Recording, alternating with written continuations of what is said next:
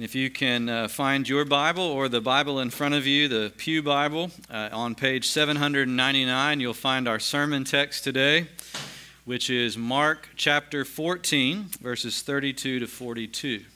Mark 14, verses 32 to 42. You can see this morning we have the Lord's table here in front of us, which we're going to celebrate uh, in just a bit. Last week, we, we spent the whole sermon talking about communion and what it means and why we observe it and how we observe it. Uh, and today, we're going to prepare for that by looking at what Jesus did right after the first Lord's Supper, the last supper that he had with his disciples. He went out into the Garden of Gethsemane and he struggled over a cup. He struggled with his Father over a cup. Let's hear that as we read together, and then we'll talk about it for a few minutes. And they went to a place called Gethsemane, and he said to his disciples, Sit here while I pray. And he took with him Peter and James and John, and began to be distressed and troubled. And he said to them, My soul is very sorrowful, even to death. Remain here and watch. And going a little farther, he fell on the ground and prayed that, if possible, the hour might pass from him. And he said, Abba, Father, all things are possible for you. Remove this cup from me. Yet not what I will, but what you will. And he came and found them sleeping, and said to Peter, Simon, are you asleep? Could you not watch one hour? Watch and pray that you may not enter into temptation. The spirit indeed is willing, but the flesh is weak. And again he went away and prayed, saying the same words. And again he came and found them sleeping, for their eyes were very heavy, and they did not know what to answer him. And he came the third time and said to them, Are you still sleeping and taking your rest? It is enough. The hour has come. The Son of Man is betrayed into the hands of sinners. Rise, let us be going. My betrayer is at hand. The grass withers and the flowers fade, but the word of God endures forever. Amen. I want you to think uh, this morning about all the different things that a cup can represent. Cups are very elastic symbols. They can represent many different things. Imagine riding down the road and you see a restaurant sign, and on the sign there is a wine glass, or a beer mug, or a martini glass. What does that represent? Uh, well, there's a bar in the restaurant, and this is a restaurant that serves drinks, and you can come in here and you can celebrate, right? You can enjoy a meal uh, with, with your friends and with your family members. That's what it represents a relatively good thing. Uh, or you can be riding down the road and see a pharmacy. And on the outside of the pharmacy, sometimes there's a cup. It looks almost like a wine glass sometimes with a snake wrapped around it. And that represents medicine. That in that building there are cups with medicinal materials in them that you can actually uh, can actually make you well. Sometimes there's the little bowl-like cup called a mortar and a pestle on it. You know, on a uh, on a, a, pharmacy, and that also represents medicine within a cup. Uh, or you might be going through your cabinet under your sink, and you'll find a, a bottle, and on it there is a cup pictured on the back with a skull and crossbones on it. What does that cup represent? Poison, death. Don't drink it. And so you kind of see there, even in our culture, a cup can represent many different things. It, re- it can represent celebration, and joy. It can represent medicine and healing, and it can also represent death. Well, the same thing is true in the Bible. The cup of the Lord is mentioned from Genesis all the way to Revelation over and over again. Sometimes that cup represents joy, like at the Lord's Supper, at the communion. Jesus gives his disciples a cup of his blood which they are to drink, and it is a cup of blessing and a cup of peace and a cup of celebration. And yet, other times, like in Jeremiah 25, which we read earlier, and like here in Mark 14, Jesus wrestling over this cup, it's a cup not of blessing, but a cup of curse, a cup of judgment. In fact, here's the point this morning in order to give us the cup of blessing through his death, Jesus had to drink the cup of curse. In order to hand to you peace and joy and reconciliation with God, he first had to taste the bitter poison of the wrath of God. And so, before we come to communion to taste that sweet cup, let's consider this morning in three ways the cup of Jesus' bitterness. Uh, look at your bulletin and you'll find those three ways. First of all, let's ask what cup is Jesus anticipating here? Why is he saying, Father, remove this cup from me? What cup is it? Secondly, why did Jesus have to drink the cup? Why did he need to? Uh, he asked for it to be removed, but it couldn't be removed. And then lastly, we're going to look at how Jesus finally did drink the cup for us. All right? And then we'll come to the table. So, first of all, let's look together at what cup Jesus is anticipating. If you'll look at your uh, Bible again, there in verses 32 to 34, you'll see it. Jesus is in complete distress in the Garden of Gethsemane.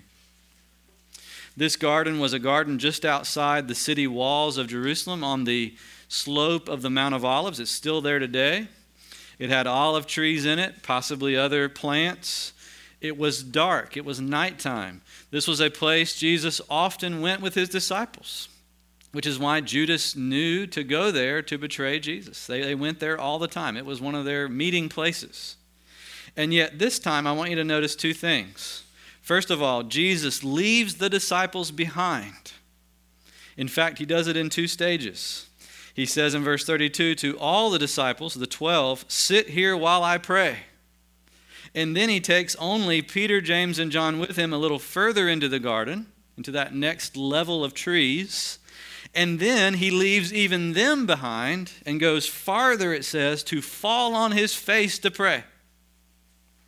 And so you got to ask yourself what would cause the friend of sinners, right, the one who never leaves his boys behind, even when they're completely undeserving. He's always, in every other story, he's bringing them with him. And yet here he says, Wait there while I go and pray, while I go and wrestle. What would cause the friend of sinners to leave his disciples behind? And then it says, when he gets there, he fell on the ground and he prayed. He fell on the ground because he had distress. It says it great distress and great trouble he describes it as a sorrow unto death. That's deep sorrow. And so you got to ask yourself what would cause the Son of God, who doesn't normally feel this kind of sorrow, what would cause him to be so sorrowful that he would actually prefer to die than to continue to feel it? One of the other Gospels says that Jesus was sweating as he prayed and the sweat that he sweated was so thick that it was almost like blood was coming out of his pores. Wow. What an intense scene, right? What's going on here? What cup is this that Jesus is begging the Father, Father, if, you, if there's any way for this cup to pass, if there's any way for this hour not to take place, please let it not let it not take place. Let me not have to drink that cup. What is he talking about? Well, he's talking about the cup that Jeremiah announced in Jeremiah 25. Jonathan Edwards uh, read this passage and he commented on it. This is Jesus looking over the edge of the abyss down into the fires of God's wrath. He's looking down into the pit of hell and he's, he's seeing the flames glowing and coming up, knowing that in just moments' time he's going to be pushed over the edge into that fire where he is going to be punished and tortured in the place of his people. The cup that Jesus is going to go drink is a cup of God's wrath. Jeremiah described it as there is a cup that every nation must one day drink, and it's a cup of the judgment of God. People will get drunk by this cup, but it will not be a, a drunkenness that brings joy or party. It will be a drunkenness that brings endless staggering. People will fall down, it says, and they will not rise. Because they will finally, once and for all, taste what, what their sins against God have deserved. Now, think about this. This is so important. I realize we don't like to talk about wrath, do we? We don't like to talk about judgment. Someone might say, My God is a God of love.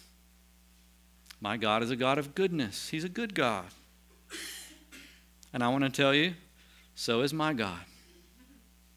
And so is the God and Father of our Lord Jesus Christ. Actually, He's the only God. There, there are no real competitors. He is loving and He is good. But get, listen to this the Bible says this because He is loving, because He is good, He has a cup of wrath to give to sinners to drink. You say, well, how do those two things go together? Think about it. Parents in the room today, grandparents, would you be a good and loving parent if your children were be being attacked by someone and you didn't intervene by all means necessary to defend them? Hmm? Would you? Would you be a good and loving spouse? If your spouse was being harmed and you did not, by all means necessary, stand in the way of the harm? Isn't it true that love and goodness actually necessitates judgment? Isn't that right? Those two things are not at odds. Jesus knew that. In fact, I'll say this Jesus knew God better than you know God. Jesus is the darling of his heavenly Father. He was with the Father from eternity. He is one with the Father. He knows God. And he understood, as he was about to face the cross, he understood what he was going to have to go into because he knew the kind of love God has. He knew the kind of goodness God has. And that that love and goodness will not suffer his commandments to be, uh, to be violated with impunity. He will not suffer sinners who harm his people to go unpunished. He will not let the guilty go unpunished. And so Jesus, anticipating the cross, knew that he was going to have to drink it to the very bottom. That cup that Jeremiah announced, Jesus was going to drink it and stagger and be drunk with it so that his people would not have to drink it. Jesus in the Garden of Gethsemane, staring into the abyss of God's judgment on our sin. Sin deserves wrath. The loving and the holy and the, and, and, the good God must punish sin and must punish sinners, and yet God's wrath is something that is simply unbearable for a human to take. If Jesus sweated drops of blood, if Jesus fell on his face, and if Jesus begged that some other way be found if possible, then imagine how ill equipped I am and you are to drink that cup. In fact, the Bible says that if, if you are to drink that cup, and if I'm to drink it, we'll be drinking it forever in hell. No end to it.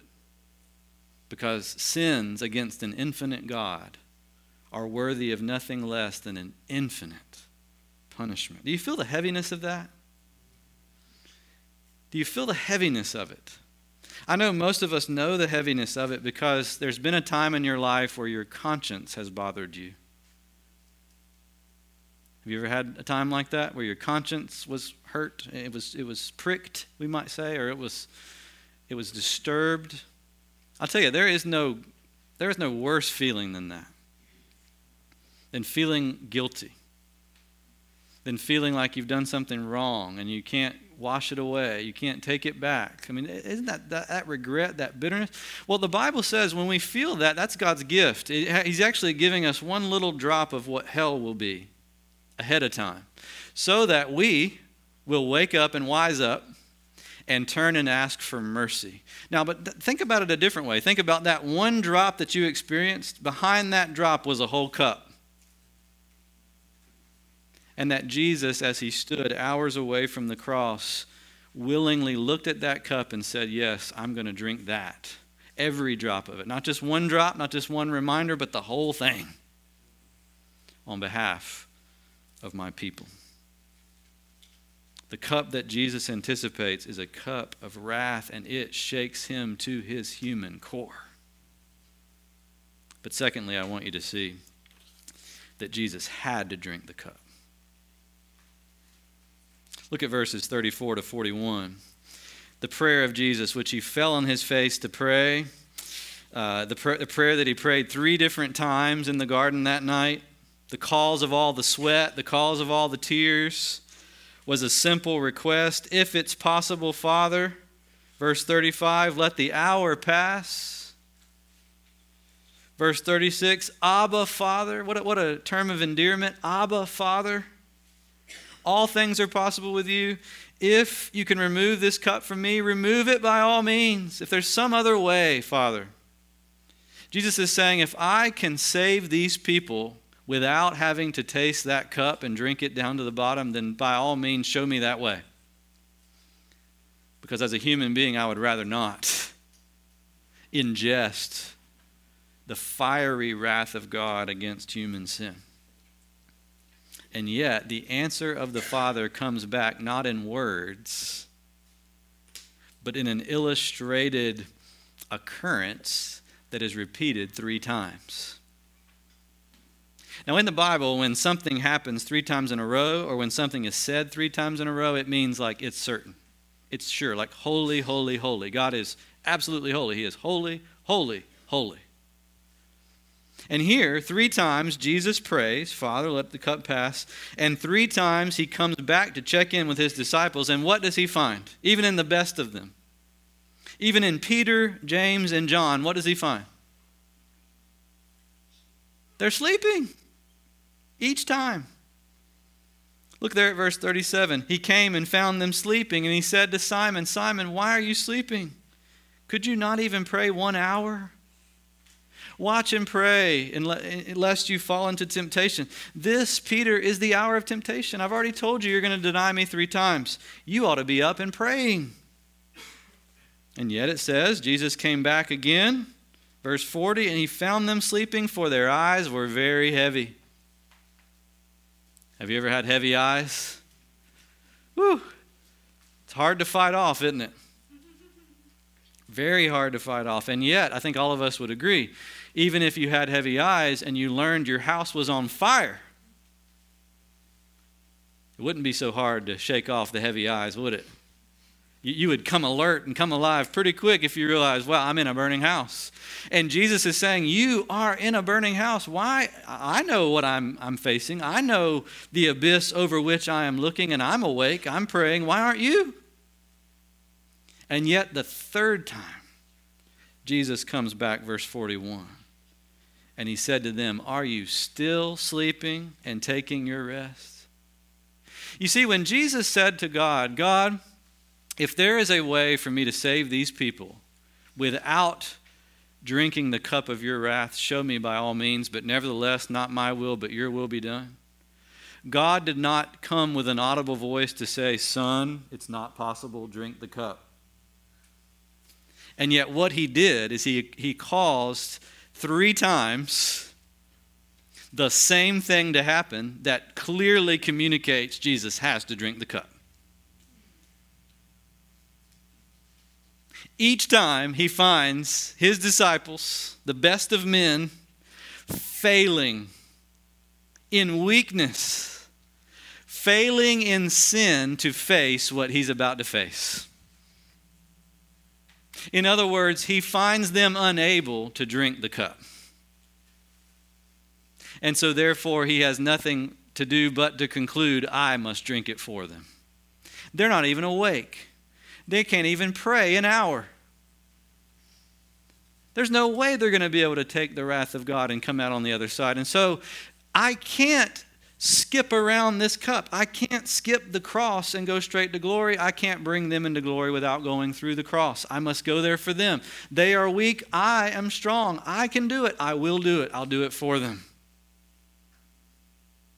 In the ancient world, uh, sometimes when two armies would line up for battle, they would do various things to try to uh, prevent war, just like we do today. I mean, because, you know, only all sane people want to avoid war if possible, right? Because war is terrible. So everybody would love to avoid it if it's possible to avoid it. Back then, they had one common strategy. Each side would pick one person, their strongest warrior. They were called the champion. of their side, and they would send them out to the battlefield. And instead of all the army fighting all the army, the one champion would fight the other to the death. So only one person would die instead of all those people. And, and the winner would win for the whole nation, and the loser would lose for the whole nation. I mean, think about, for example, the story of David and Goliath. It's one such example where Goliath was the champion of the Philistines, and oh, did they pick a good one, right? I mean, this joker was tall and strong. Nobody wanted to fight Goliath. There was no champion to be found in Israel until who came up? Kids? David, right? Little David, young man at this point. You could call him a boy, a youth. Do you remember what David said? The battle is the Lord's. I'll face him. Somebody has to be the champion for God's people. We can't just let Goliath run over God's people and blaspheme God. Someone must stand in the gap.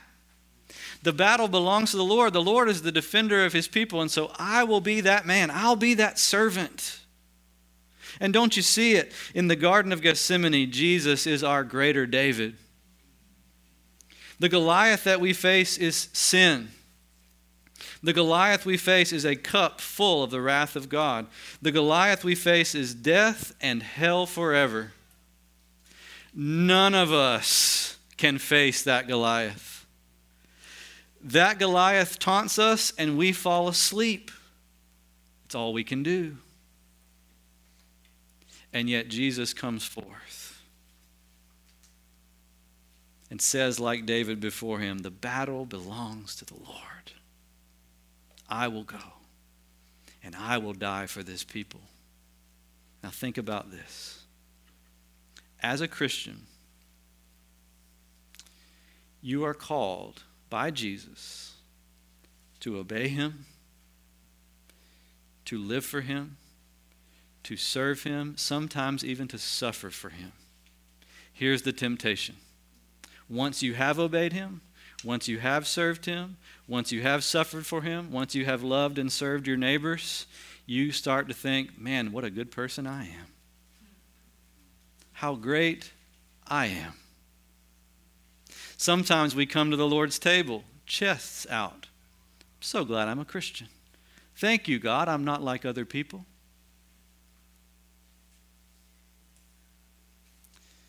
The Garden of Gethsemane is a reminder no matter how much obedience, no matter how much service, no matter how much love, and even how much sacrifice we expend, it's but a response to the grace of God. It never, ever takes away our need for a champion.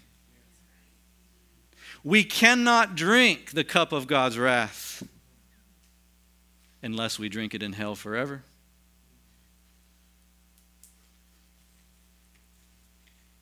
We always need Jesus to drink that cup for us. When we come to this table, we come not as those who deserve to be here. We come as those who depend completely on the work of our champion, like David before us. Fighting our Goliath, winning the battle, taking the damnation that we deserve so that we could now drink a cup of sweet, sweet blessing. This morning, do you hear what I'm telling you? I'm telling you there is a benefit of feeling weak. Let me say it again. There is a benefit to feeling weak. You're not excited enough about that. People who feel weak ought to get excited about that, right? Because we feel weak a lot, don't we? And sometimes we try to play it off and act tough and act like we're stronger than we really are. And we, what we, one of my friends calls, we lie the difference, right? We, we know that the standard is here and we're here, and so we lie to make up for it. And we pretend like we're better than we are. And we need to cut that charade. To be weak is to know we need a champion. To be weak is to know we need him to give us his cup because he took ours. And that no matter how far along the road in Christ we get, no matter if we become the most saintly person besides Jesus that's ever walked the earth, at the end of the day, we still need him to drink this cup. We're like the disciples, every one of us, sleeping under the tree while he does the hard business. Be careful. Don't be tempted to forget that you need a Savior. Don't throw pity parties for yourself because you're just such a servant. Don't have a martyr complex. Remember, He served you, and He serves you. Amen? Now let's look at the last thing. How did Jesus eventually drink the cup? And I want you to just focus simply on verse 42. After Jesus saw the cup, he was every part of his human life was stretched to its limits when he saw it because it was awful what he was going to have to go through. He begged the Lord, if possible, let it pass, but he got it loud and clear from God it's not possible, you must drink it.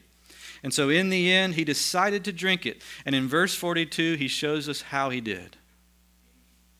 Rise, let us be going. My betrayer is at hand. You have two sentences there divided by a semicolon.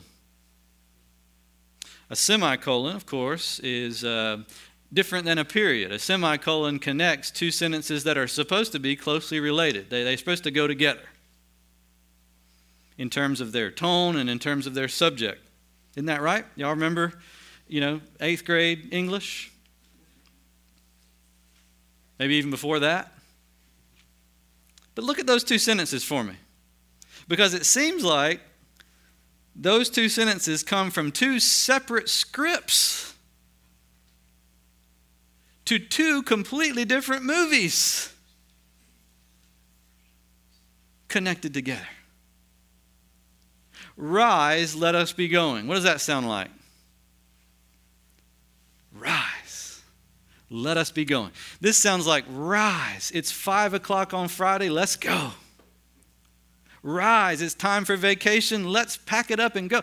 This sounds like eagerness. It sounds like willingness. It sounds like readiness. That's one movie. And then look at the second half of the semicolon. My betrayer is at hand. Wow, that's a different movie, y'all. Or is it? What you see here is something about the heart of Jesus Christ as he faced the cross. This teaches us that though Jesus struggled with the cup he had to drink as a human, when his father communicated to him loud and clear, No, you must do it to love these people, he took it willingly. He took it lovingly. You might even say he took it cheerfully, and I'm not just making that up because the Bible says in Hebrews, for the joy set before him, he endured the cross. For the joy, he endured the cross. Jesus wanted to drink the cup for you, and he wanted to drink the cup for me. Willingness makes his act all the more sweet, doesn't it? It makes his act all the greater. Just like you're acts. I mean, imagine uh, if your spouse came to you with a gift or with a, a bouquet of flowers and said, Here you go, it's what I was obligated to do.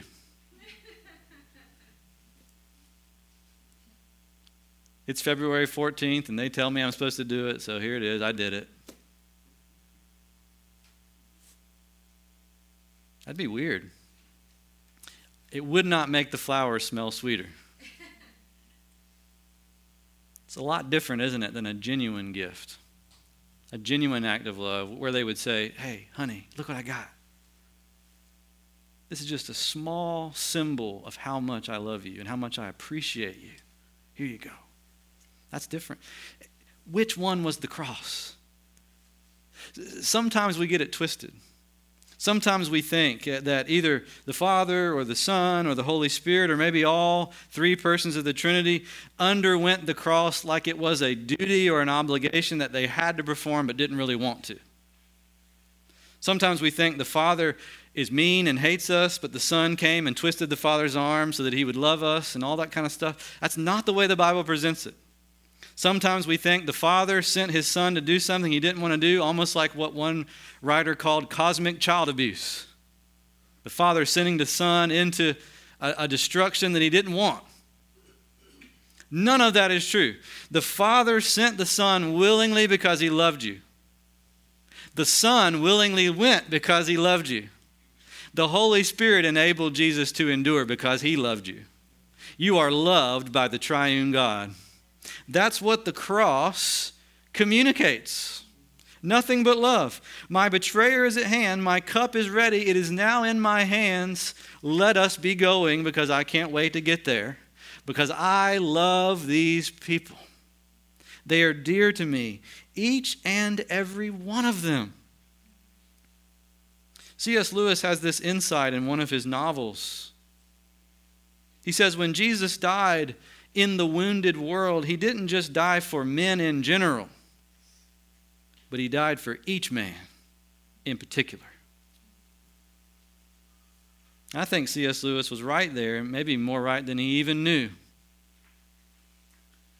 We believe in this doctrine called particular redemption. Sometimes we call it limited atonement. And what we mean by it is that Jesus Christ didn't die just as a, a shot in the dark. Hey, let me die and see who comes. See who comes around. No, Jesus died with specific names on his heart. Your name. When Jesus struggled in the Garden of Gethsemane, your name was on his mind. When he suffered on the cross, our names were emblazoned on his heart. When he was placed in the cold, dark tomb, he did it for our names. Each believer who will come to him, their names were written on his heart and still are as he stands before the throne of God. C.S. Lewis concludes if you had been the only man or woman in the world, he still would have died nonetheless. That's how personal it is, folks. The cross is not just God shooting up, hoping to hit something, it's a rifle shot aimed at the bullseye of your soul. And so, in a moment when we come to the table, and Jesus Christ offers to us once again his body and his blood, know it. Know it. Think about it as if he's saying your name along with it. Take, eat. This is my body for you. You in particular. For the joy set before me, I endured the cup of God's wrath so that you could drink the sweet cup of fellowship the cup of peace,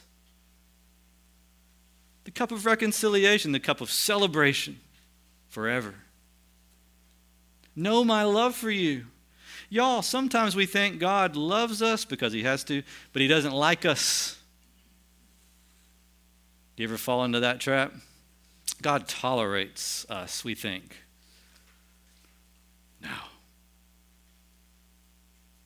God loves you loves you as sincerely as anyone has ever loved anyone. As deeply as anyone ever loved anyone, God loves you. And were for some reason he had to do it, were he, were he to have to do it all over again, he would do it all over again. But praise God, he doesn't have to because he did it the first time right. He drank the cup, every drop. For a believer in Jesus, there is not one drop of the wrath of God left to drink. You will never have to drink it. You will never see the fires of hell. Now, if that doesn't make someone in here who doesn't know Jesus want to come to Jesus, I'm not the preacher for you. I can't help you. Because that right there is a beautiful picture, isn't it? Of a God with arms open wide, with more love than our hearts could possibly contain, and with more sweetness than we can even begin to imagine. Amen.